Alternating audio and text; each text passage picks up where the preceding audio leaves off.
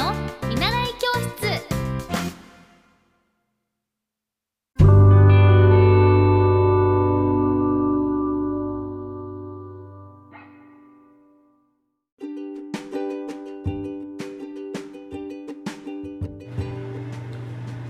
おはようございます。T 先生の見習い教室。今日は53回目の放送となっています。これなんなん53回目だからまだ覚えられるけど100何回目になったら覚えられるかな？皆さん一緒にもしよかったら覚えてくださったら嬉しいです。何の共有って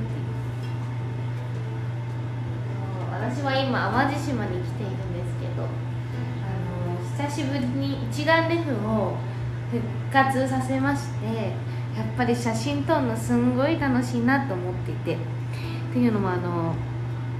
屋久島に去年行った時に屋久島ってもう1週間のうちほもう半分以上は雨が降ってると言われてる島なんですけれども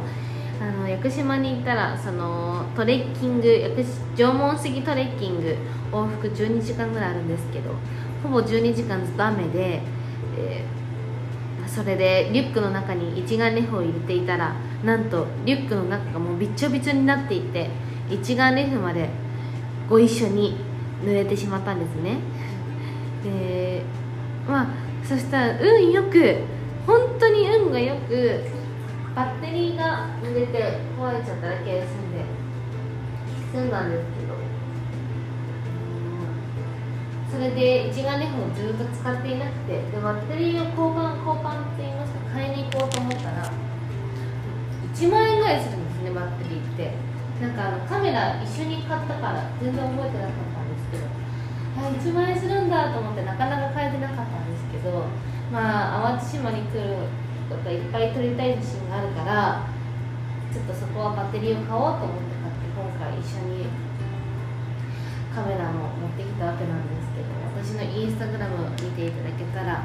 あれなんですけどあの写真本当にやっぱり楽しい。なんかフィルムカメラもすごく好きなんですけどこう iPhone ももちろん今ってもう画質すごいじゃないですか。最近出た14なんでも肌のほんとシワまで見れちゃうぐらいとてもいいじゃないですか。で一眼レフもこう一枚一枚撮ることに重みをすごく感じますよね。やっぱり携帯で撮れちゃう。どんどんどんどん簡単になっていく。フィルムカメラはやっぱり撮撮った後にどういう写真が出来上がるかわからないっていうワクワクさとあとこう30枚までだから大切に撮る一枚一枚をこう大切に重ねていくなんだろうな。一枚一枚重ねていく大切さだったり、えー一眼レフは一眼レフでどう撮ろうっていうふうにその構図を私は結構考えるのがすごい好きでなんかカーテンの揺れの感じとかご飯でも湯気がちょうど出出た瞬間とか。iPhone でもちろん撮れちゃうけど。あのまたそのどこを切り取っていこうって考えるのがやっぱり簡単じゃないからこそ考えるなって思う私はね。だかすごいカメラ楽しいな持ってきてやっぱりちょっと重いけどねそういう今本当に iPhone でも何でもできるからねすごいですよねで昨日はその淡路島にある、えー、とも小空荘っていうあのーいい食住を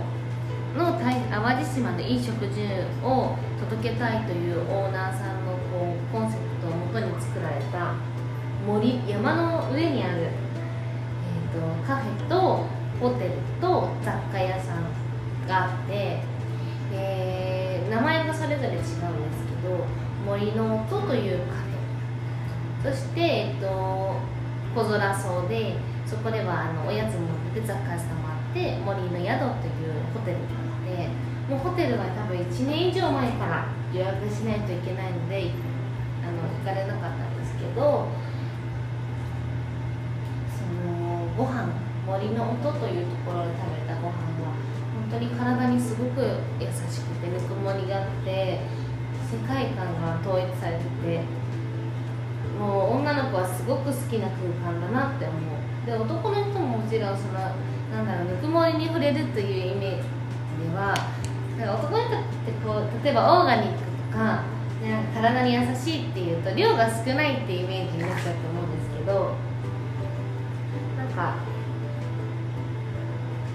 そうじゃなくて本当にこうこだわってるからこそ一つ一つのお惣菜に何が使われてる？それは例えば胃を腸内環境を良くするためっていう意味が込められてるからやっぱりそのぐらいでゆっくりゆっくり食べるとちょうどよかったりする。まあでもあの森の音は比較的すごい量多かったんですけどだから男性にも結構おすすめだなってすごく思いま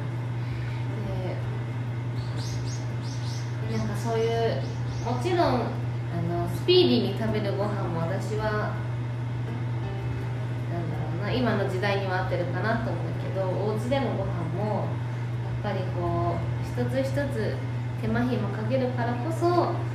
伝わる美味しさっていうのもあると思うんですよね、まあ、それが多分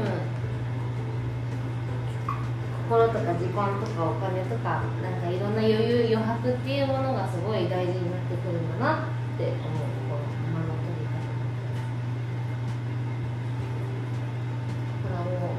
仕事をする時はガンと仕事をして集中して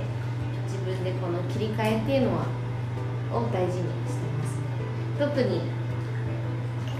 そのやってる仕事が別にそんなオンオフがなくて常になんか常に仕事だし常に仕事じゃないっていうと変なんですけどなんか私のねその今してることはでも仕事のことを考えるのもとても好きだしだからこそこの本当に今は考える時間今は例えば SNS のことも考えない時間っていうふうに決めてます。勝手に。じゃないと切り替えできないからね、うん、なんか仕事するんでもなでもこう気持ちの切り替えっていうのはすごい大事だなって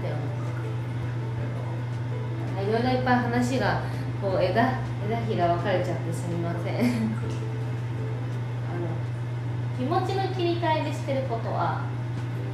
運動とお風呂にゆっくり入ることとあと、まあ、温泉もそうだし自分のワクワクする時間を作るということ。そんなに寝なくても、まあ、多分もしかしたら良いから多分寝なくては平気。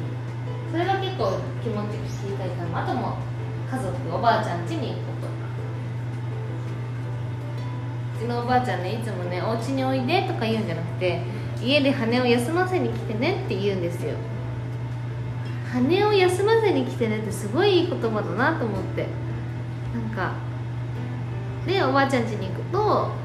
そのおばあちゃんが「今日は農家のお野菜を使ったハンバーグよ」とか言ってハンバーグ作ってくださって。当に帰ってくる場所とかそういう気持ちの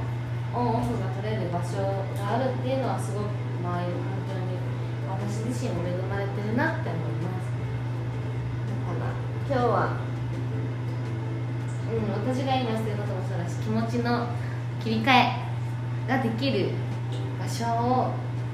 作るっていうことはすごい大切なんだなカメラもそうかもね。最初に話したカメラの話カメラ集中してる時間。趣味の時間。でとても大切なんだなって思いました。皆さんはどんなことで気持ちのオンオフ仕事のオンオフの切り替えをされてますか？今かな？ということで今日も皆さん良い一日をお過ごしください。じゃあまたね。バイバイ。